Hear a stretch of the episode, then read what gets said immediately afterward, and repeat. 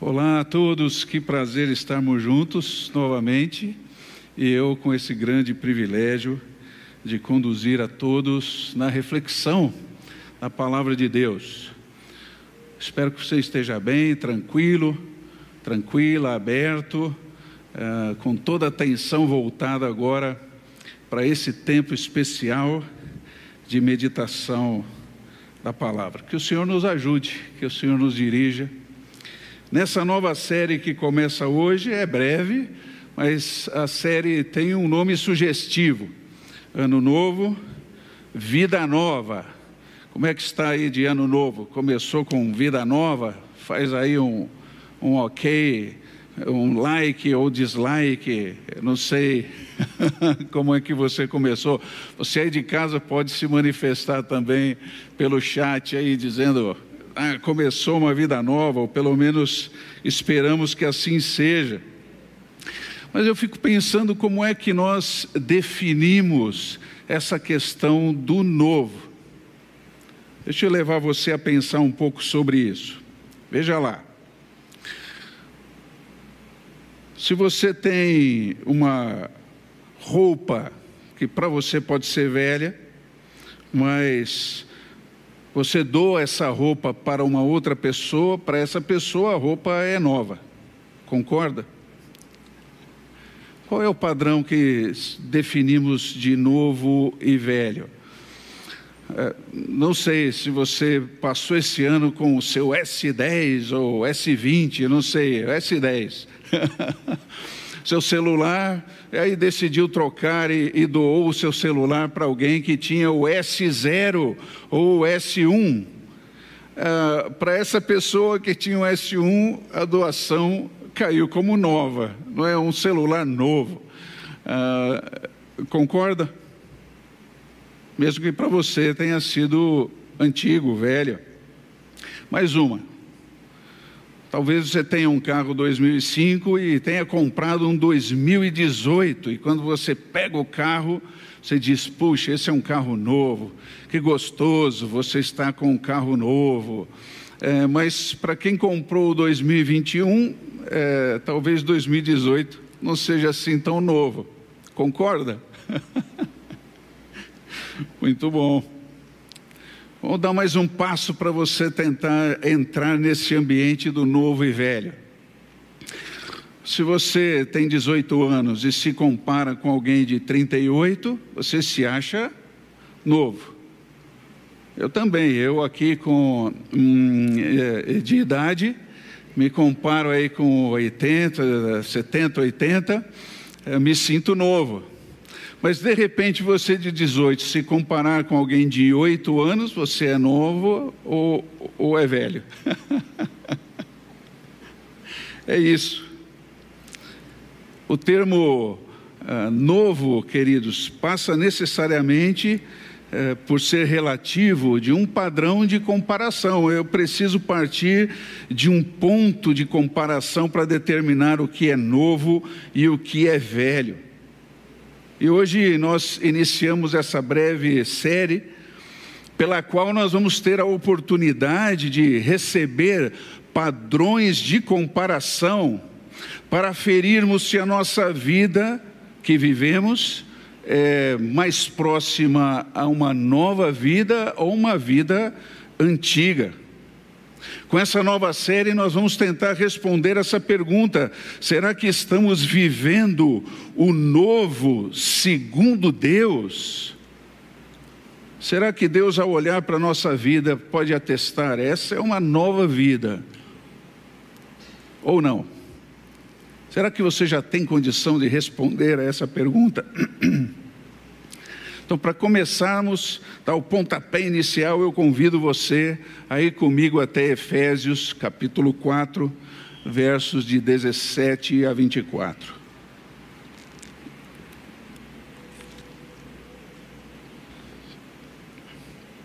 Abra aí sua Bíblia, por favor, seu celular onde vamos tentar dar o pontapé inicial, encaminhar a resposta a essa pergunta: será que estamos vivendo o novo segundo Deus? E diz o texto assim: Assim eu digo a vocês, e no Senhor eu insisto, que não vivam mais como os demais gentios que vivem na inutilidade dos seus pensamentos. Eles estão obscurecidos no entendimento, separados da vida de Deus, por causa justamente da ignorância que, em que estão, devido ao endurecimento do seu coração. Tendo perdido toda a sensibilidade, eles se entregaram à depravação, cometendo com avidez toda espécie de impureza. Todavia, não foi isso que vocês aprenderam de Cristo.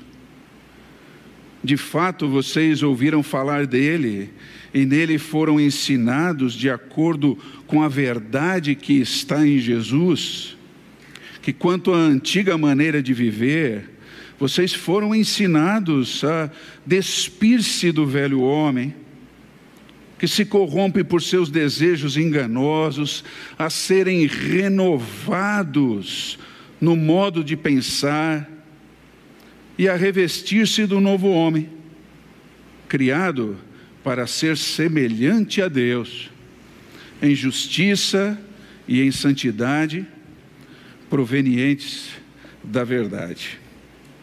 E assim quero afirmar hoje, para você guardar no seu coração, um resumo do que vamos falar a partir dessa frasezinha.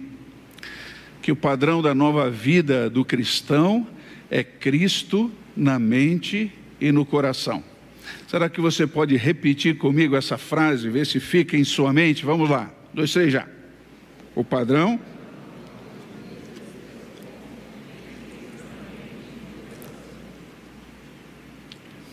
Guardou? Que bom. Esse texto nos mostra dois tipos de mente que podem controlar o crente. No verso 17 vai aparecer a mente vaidosa, e no verso 23, a verdadeira mente espiritual. Mas eu gostaria de começar dando um contexto desse eh, livro, para que você eh, possa se ambientar nele, antes de chegarmos no nosso texto propriamente dito. Esse contexto da nova série é muito importante e muito interessante. Você vai perceber que nós estamos no Novo Testamento, uma das cartas escritas por Paulo para a igreja que estava na cidade de Éfeso. Aí pelo mapa você pode ver que é a atual Turquia. E é importante relembrar que essa igreja, ela foi iniciada por Deus numa das chamadas viagens missionárias de Paulo, foi exatamente na segunda, viagens que ele fez pelo Império Romano. E aqui ele estava acompanhado de Áquila e Priscila, que eram o que era o casal 20 de missões da época. Você pode ver isso melhor se ler em casa Atos capítulo 18, finalzinho, e o começo do capítulo 19. Você vai poder perceber como é que essa igreja surgiu. Foi um, um tempo muito interessante.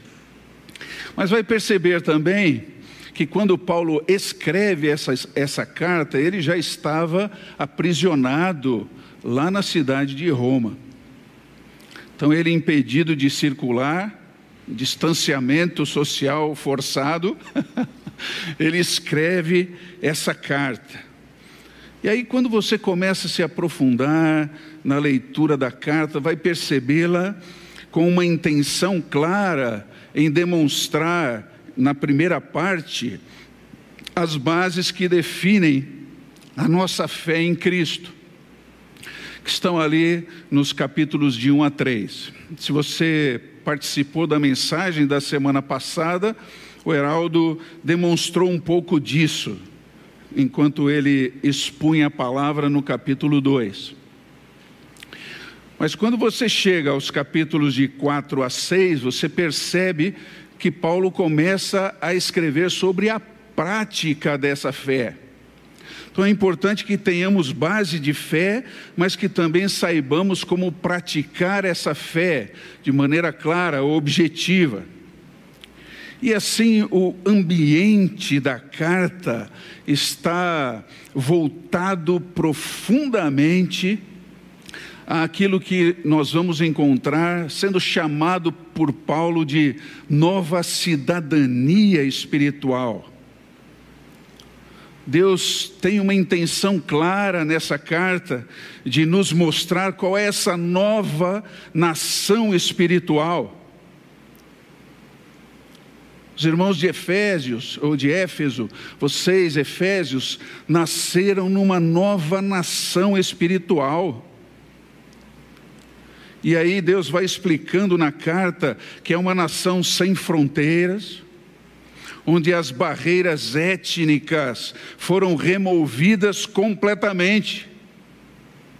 Nessa nova nação espiritual também, queridos, não existem mais castas e essa estratificação social, monetária, hierárquica, de pessoas que dominam ou são dominadas, não.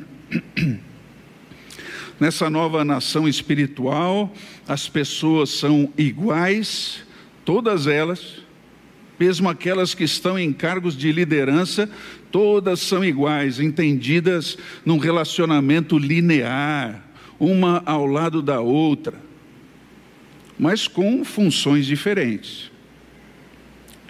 Você vai ver também que essa nova nação de concepção espiritual é pioneira em mostrar como se vive liberdade, igualdade e fraternidade. Acho que você já ouviu essa expressão. O que longe de ser uma herança do século das luzes, o século da razão, ou da Revolução Francesa, foi algo estabelecido por Deus desde a eternidade. Louvado seja o seu nome. Como um presente da sua graça pelo seu amor.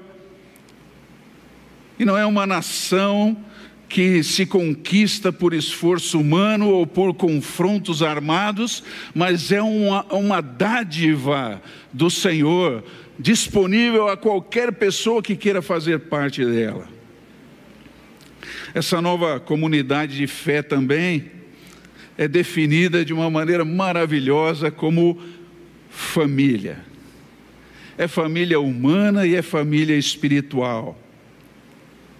Ela é chamada de morada de Deus, porque Deus não mora em templos, construídos pelos homens, mas mora no meio da sua igreja, na vida das pessoas. E essa igreja vive, se organiza, realiza a sua finalidade missionária, tendo como liderança o próprio Cristo. E o mais interessante é que o alicerce de relacionamento, o alicerce relacional dessa igreja, dos cidadãos dessa nova nação, são a irmandade espiritual, por isso nos chamamos de irmãos em Cristo, a unidade vocacional, em que todos temos agora um mesmo propósito de vida o, mem o mesmo plano de existência, o porquê estamos aqui, o para que estamos aqui. Então, além da irmandade espiritual, essa unidade vocacional, temos também o amor mutual, o amor recíproco, como base da nossa fé. Bom, é uma nação completamente nova é um jeito de viver, de se relacionar como pessoa completamente nova. E aí, chegando ao capítulo 4, Paulo propõe a sessão prática da carta. Então, agora ele vai demonstrar como essa base de fé e como essa nova nação em Cristo se relaciona. Deve vivenciar essa fé. E o verbo que ele escolhe para começar a falar da prática da nova vida do crente, da essência da convivência da igreja consigo mesma e com o mundo, não poderia ser outro senão o verbo andar, que na sua Bíblia foi traduzido como viver. É justamente isso. A prática está ligada ao dia a dia, a uma andança, a um movimento crescente. É caminhada. E essa caminhada, queridos, é, é definida pelo entendimento, segundo Efésios, de que agora eu, eu não penso a vida como uma pessoa independente, mas eu penso a vida. Ah, dependendo de Cristo e também das pessoas que são os meus irmãos em Cristo. Por isso, qualquer noção individualista, egoísta nessa nova nação precisa morrer. Porque a igreja é um corpo, é um organismo, e precisa ser entendido espiritualmente, e sempre, anote aí, e sempre no plural. Quando você pensar em igreja, pense em plural. Por isso que ele insiste tanto aqui nesse começo, versos de 1 a 6, falando de todos, todos, todos, todos. Todos são um no Senhor, o Senhor se manifesta no meio de todos, por meio de todos. Estou me estendendo nesse, nessa contextualização porque eu acho muitíssimo importante e relevante para nós hoje retomarmos esse pensamento sobre o que é igreja. Porque nós temos vivido uma debilidade imensa na nossa eclesiologia. Na forma como nós definimos, como nós entendemos como nós pensamos e como nós vivemos a igreja de Jesus. As pessoas têm enxergado igreja de uma maneira que não é bíblica.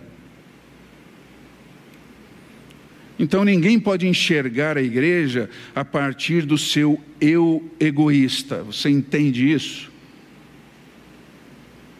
se aproximar dessa igreja, se relacionar com essa igreja na base do que ela quer receber, segundo a sua conveniência, que é o que parece que tem acontecido.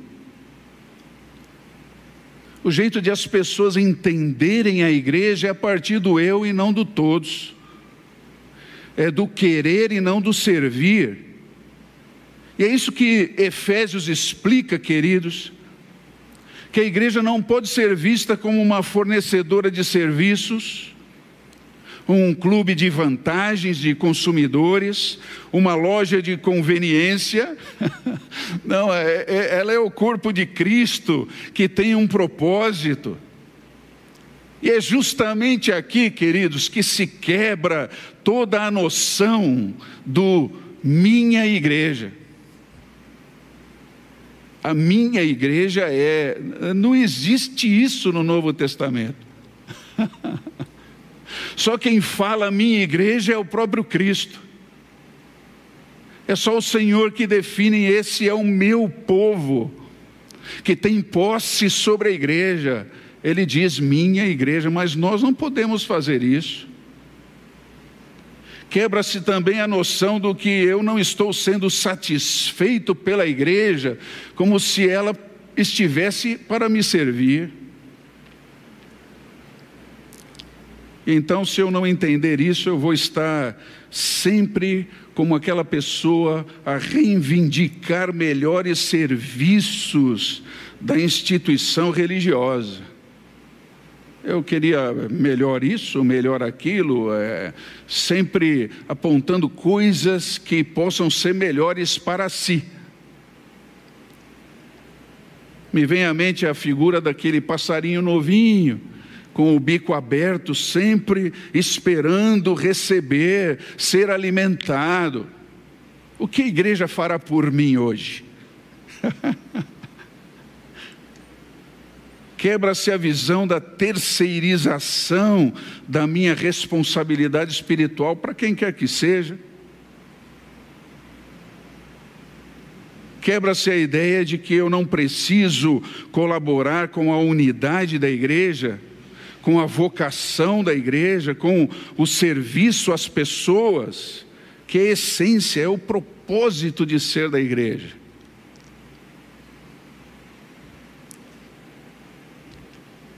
E é por isso que os versículos de 7 a 16, se você olhar aí, ainda falando do contexto do nosso texto de hoje,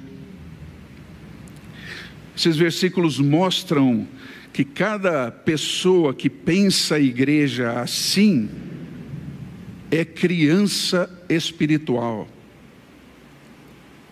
é presa do falso ensino, da falsa motivação partidarista, porque é isso que acaba acontecendo. A pessoa que quer ser servida começa a fomentar partidos guetos,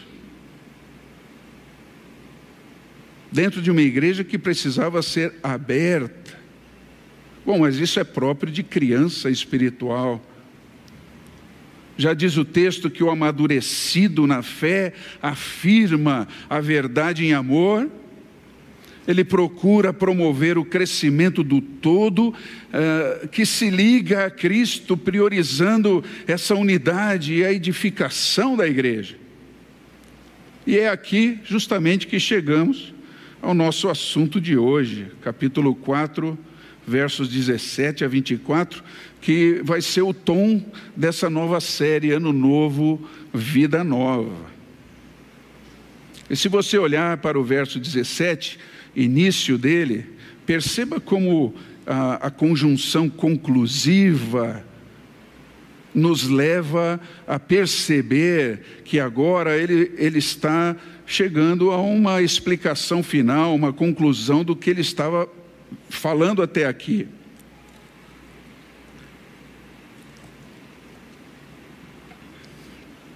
Portanto, eu estou dizendo, literalmente a tradução é essa, eu estou dizendo isso e testemunhando disso no Senhor.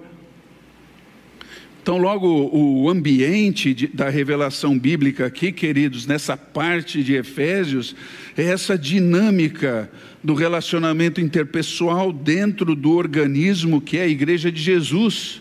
O que ele estava falando até agora. E veja mais uma vez que Paulo retoma o verbo andar do verso 1 aqui no nosso verso 17. Talvez na sua Bíblia estejam não, esteja não vivam mais como gentios, mas é o mesmo verbo, não ande mais como os demais. E ele mostra onde acontece a definição do jeito de viver segundo Deus ou segundo o homem, e ele trabalha então, traz à tona a ideia da nossa mente. Uh, parece ser aqui que as coisas acontecem. Ter uma mente vaidosa ou espiritual depende do que acontece aqui dentro, que influencia a vida. E Paulo demonstra isso por meio de duas expressões idênticas na língua grega, que foi escrito esse texto em grego. Perceba que a terminação das palavrinhas são iguais as expressões realmente são idênticas.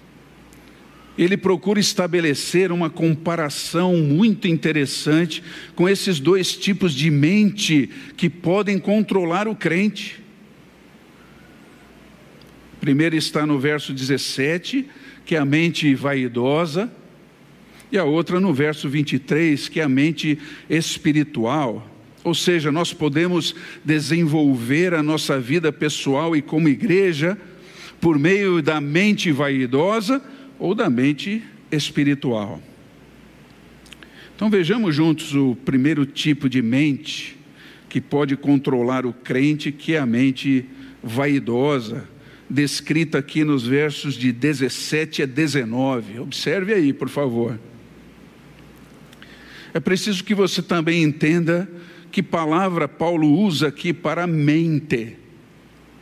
Existem diversas palavras gregas muito interessantes para entendimento, pensamento, reflexão, mas essa especificamente, que é a palavra noós, que aparece aí no, no seu vídeo, indica, queridos, o, o lugar de compreensão, de reflexão.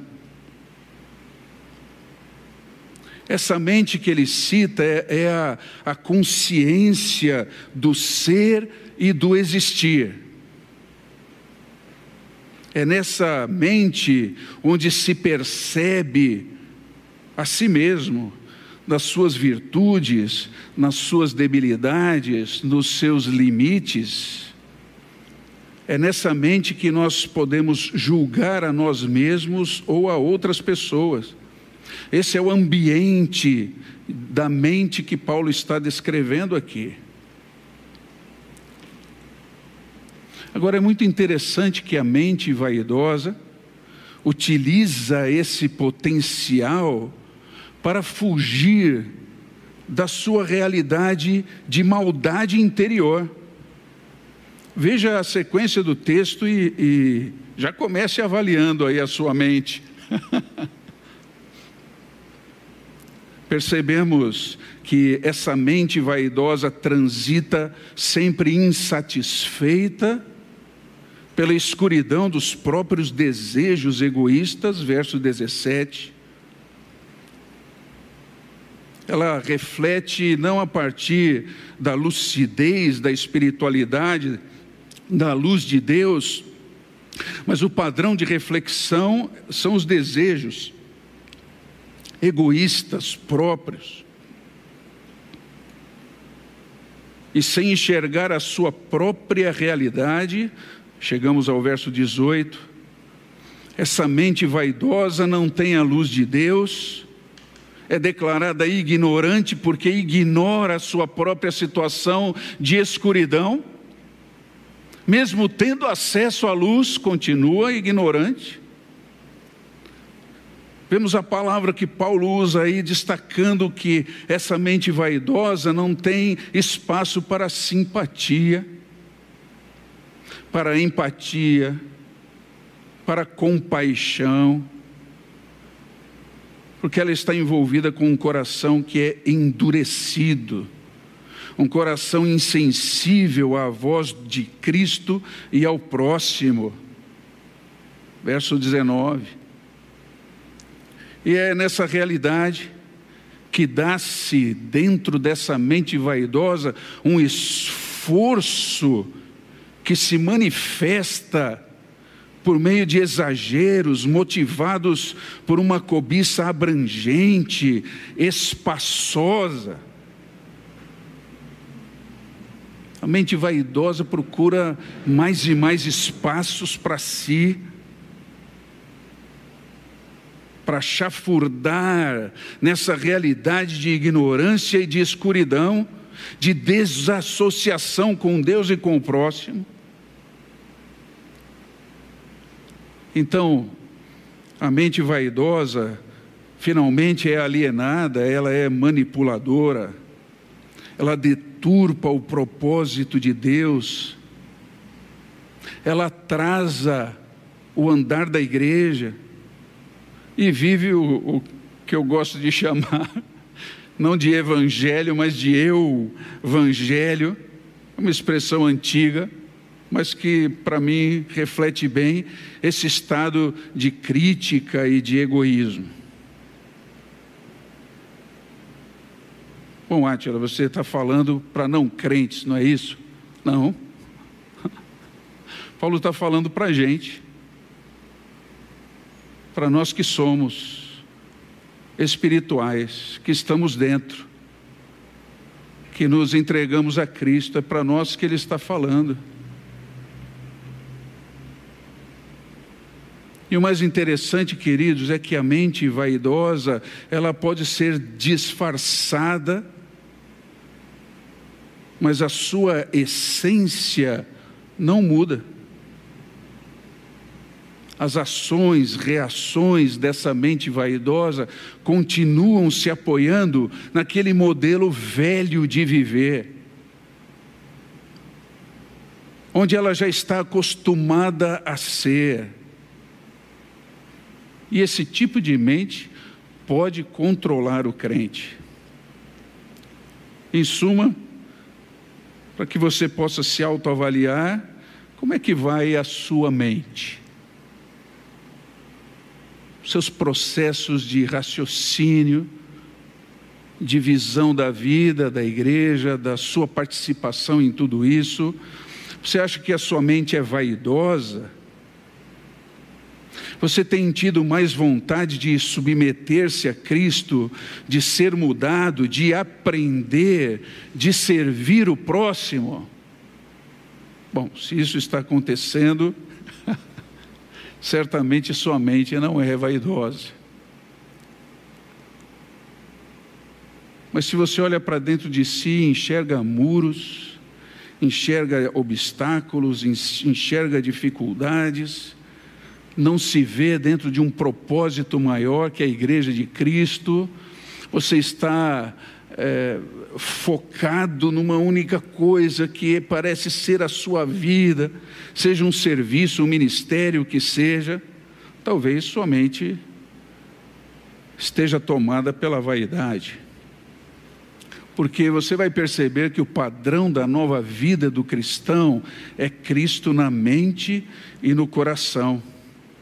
E aí chegamos ao segundo tipo de mente que pode também controlar o crente, que é a mente espiritual, que está nos versos de 20 a 24. Mente espiritual. Veja que o verso 20, versículo 20, mostra o contraste da mente espiritual com a mente vaidosa. Mas vocês não, mas não foi assim que vocês aprenderam do Cristo. Não foi assim que nós aprendemos do Cristo, e essa palavra aprender significa discipulado. Ao andar com Cristo, ao ser discipulado por Ele, é, percebemos que não é assim que se deve viver. Ou seja, nós precisamos hoje, queridos, avaliar o que temos aprendido, que tipo de discipulado temos nos submetido. Não na teoria da fé, mas a vivência da fé pela palavra. Tenho encontrado diversas pessoas que são craques na teoria da fé, que gostam de mostrar a sua teoria, são craques numa teologia que não aplica-se à vida, pelo menos não na dele, né? não a dele. se aplica à vida dos outros, mas a dele não. Já a mente espiritual busca o seu radar, o seu GPS, a sua, o seu padrão de orientação, de transformação, verso 21, no discipulado do Cristo. Verso 20. Agora veja o verso 21 que é, ele fala sobre aprendizado. Então, essa orientação e transformação vem do discipulado do Cristo, versículo 20, e também no aprendizado da verdade no Jesus, numa tradução literal do verso 21. E aqui eu vejo claramente Paulo colocando Cristo e Jesus nessa união do modelo espiritual da eternidade que é Cristo, vivido na prática da humanidade que é Jesus. Então ele ensina a teoria e como é que se vive essa teoria da fé. A base da fé é prática. Olhe para o modelo eterno de Cristo e para a vivência prática de Jesus, e você vai ver a mente espiritual funcionando. Eu não sei como fazer, é simples. Olhe para Cristo, para Jesus, para a Sua palavra. Coisa bonita essa diferenciação que ele faz, não é? Assim é possível ser controlado pela mente espiritual, desde que eu queira ser transformado diariamente pelo padrão do Cristo e de Sua verdade. E aqui de novo, precisamos retomar qual é a nossa noção de transformação.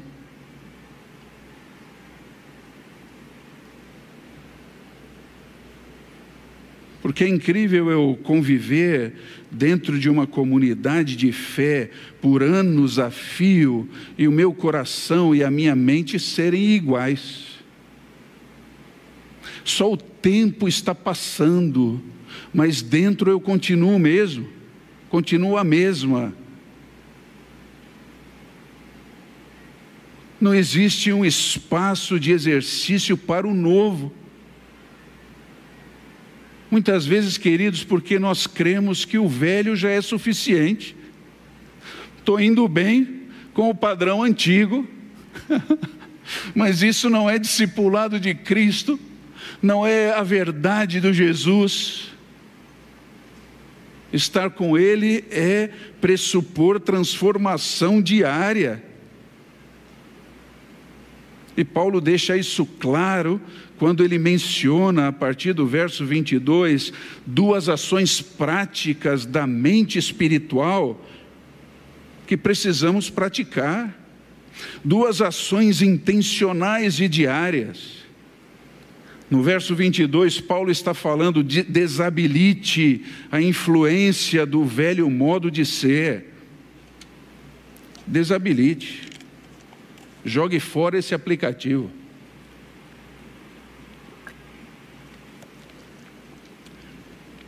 Casse os privilégios da velha maneira de viver em acessar a sua mente e o seu coração. Cancele o velho modo de ser. E nos versos 23 e 24 ele fala: habilite o novo modo de viver. Habilite o novo modo de viver.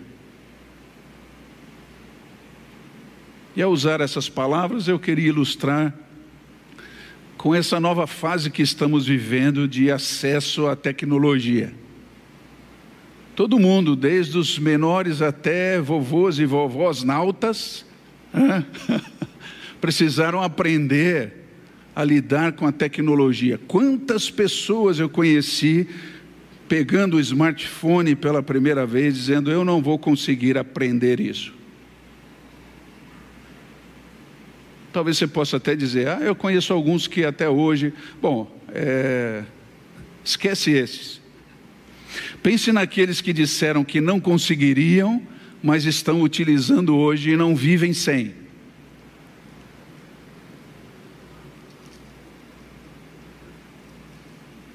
O que os motivou a abrir o coração para o novo, senão a necessidade de se manterem conectados com pessoas que amam, com o propósito da própria vida? Aí um esforço grande foi feito para que aquilo fosse incorporado à sua existência. E hoje vemos grandes bancos, grandes conglomerados fazendo propaganda com vovô e vovó, dizendo: olha, é simples. É... Por causa da necessidade, as pessoas fizeram isso assistimos aulas online, temos todo tipo de interatividade por causa da necessidade. Quando usei essas palavras do desabilite e habilite, eu queria trazer à sua mente justamente isso.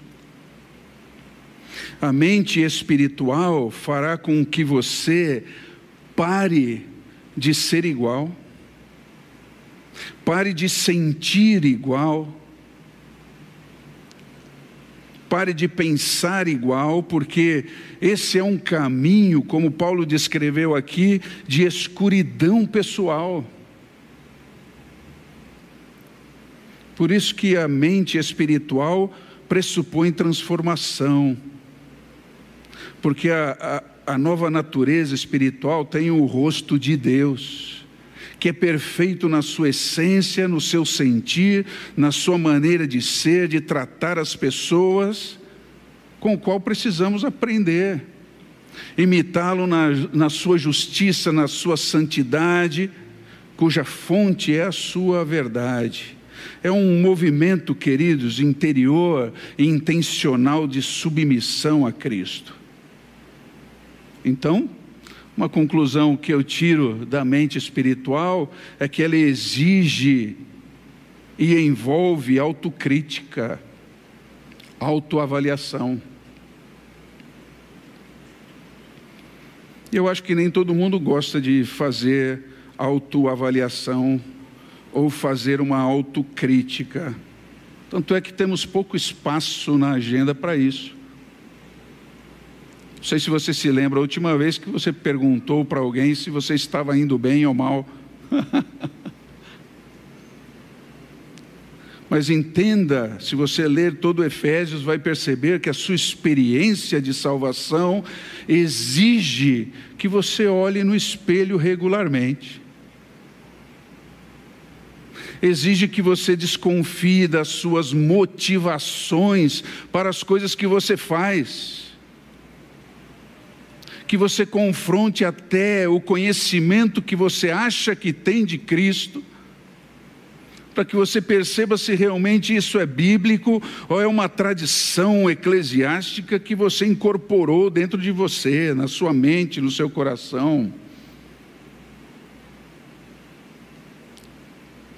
E aí você vai começar a encontrar uma falta de vontade de obedecer, de se submeter a Ele, de ser humilde, de servir as pessoas sem interesse. Então, é preciso mesmo jogar fora a roupa velha.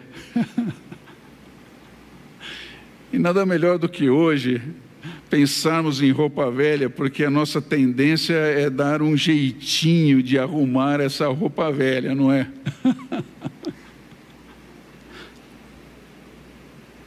Nem tudo que há em mim precisa ser mudado, Senhor. Não, precisa sim.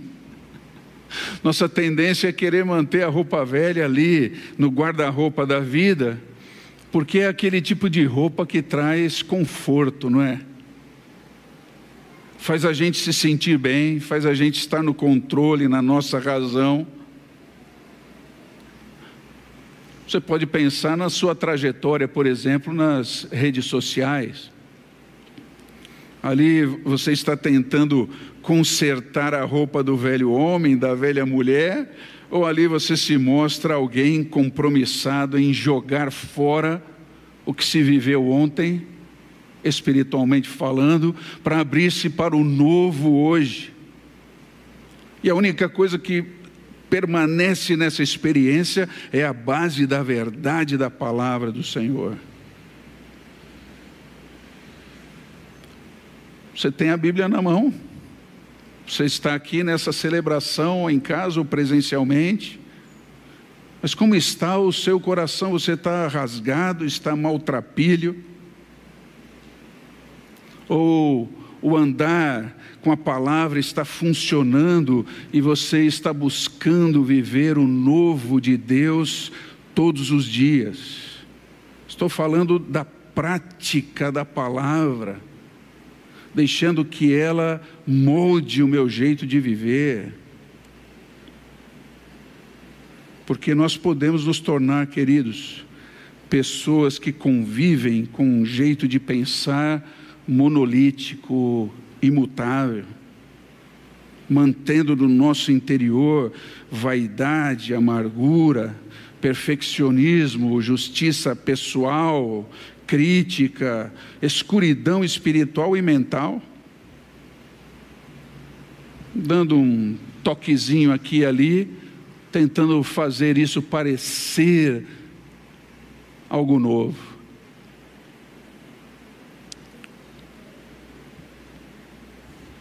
Bom, eu entendi o que é a mente vaidosa e a mente espiritual. Eu quero ter a mente espiritual. Como eu posso fazer isso?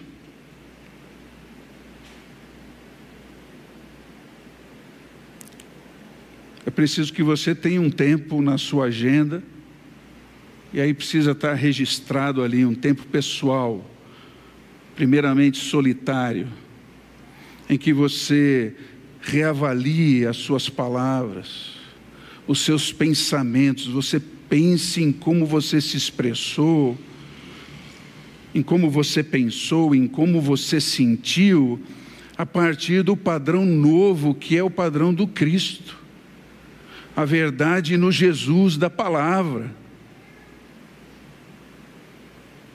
De repente você vai se dedicar a um dos, a um dos programas de ensino aqui da borda, porque nesse programa de ensino e nos, nos quatro que temos, o desejo é que você vá lá aprender a viver e, mais do que isso, aprender a conviver pela palavra. O nosso objetivo não é criar cabeções com o coração pequenininho. Queremos que o que você recebe se torne imediatamente um, um padrão para que você se relacione com Deus, com você mesmo, conviva com as pessoas pela palavra.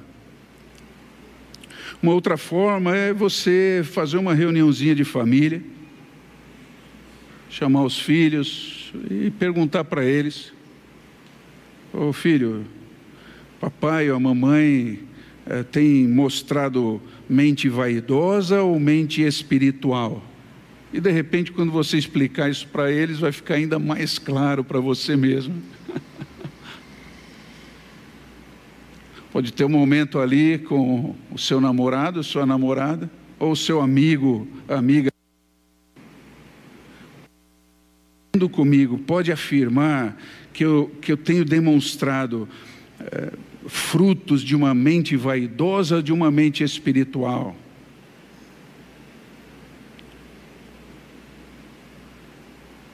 Uma outra forma que eu tenho procurado colocar em prática na minha vida é manter uma lista de oração diária por pessoas além das, das quais eu tenho interesse, sabe? priorizar, colocar no, no alto da minha lista de oração, é, não aquilo que eu estou sofrendo, as minhas necessidades, a felicidade da minha esposa, dos meus filhos, da minha neta. É, não, eu, eu quero começar agradecendo a Deus e depois voltar o meu olhar para pessoas necessitadas os meus vizinhos, gente que eu nem conheço ainda pelo nome, que moram no mesmo prédio, mas começar a interceder por essas pessoas. Senhor, tem misericórdia dessas pessoas. Abre a porta de salvação para essas pessoas. Eu estou à disposição para mostrar como é que se vive essa vida nova para essas pessoas, se for da sua vontade os colegas de trabalho, um professor, é, colocar na sua lista de oração diária. E você vai perceber como isso ajuda você a se desligar de você mesmo. Talvez aquele aplicativo que a gente já falou aqui sobre povos não alcançados gente do outro lado do mundo morrendo sem Jesus, e você interessado em que a palavra chegue a essas pessoas. E ao fazer isso, naturalmente, o seu coração vai ser é, tratado pela palavra, a sua mente vai começar a mudar de um velho padrão para um novo padrão, vai estar mais sensível você vai ficar um, um passo atrás desses conflitos é, políticos, ah, ah, esse jeito de ser humano tão rústico, tão é, duro, tão reivindicatório. vai começar a achar espaços de luz, de vida, de simpatia, de empatia, de compaixão, dando até oportunidade a pessoas que, quem sabe, feriram você, machucaram você, a renascerem por meio da sua oração, da sua intercessão. E ao fazer isso, você também vai viver essa maravilha com elas. Então, a mente espiritual compara-se não com o outro, não com o próprio padrão, mas compara-se com Cristo para ser transformada em humildade e aprendizado contínuos. É assim que devemos ser igreja, é assim que devemos ser crentes em Cristo, no Jesus da verdade, pela palavra do Senhor. E assim, Senhor, que me coloco, coloco na Sua presença junto com os meus irmãos, diante da riqueza da Sua palavra, da graça que a faz acessível a cada um de nós, a simplicidade com que ela nos fala profundamente e nos dá um padrão de comparação. Eu clamo pela Igreja Batista da Borda do Campo, por cada pessoa e cada família que faz parte dessa comunidade de fé. Que o Senhor nos ajude a ver, por exemplo, por Efésios, como devemos ser comunidade de fé. Que o Senhor nos ajude a avaliar a nossa mente e o nosso coração, para sermos iguais ao Senhor naquilo que pudemos. Pela Sua graça, no enchimento do Seu Espírito capacitador, para que essa igreja realmente viva os seus propósitos e possa ser conhecida como aqueles que amam pessoas porque amam a Cristo, amam servir porque amam a Cristo.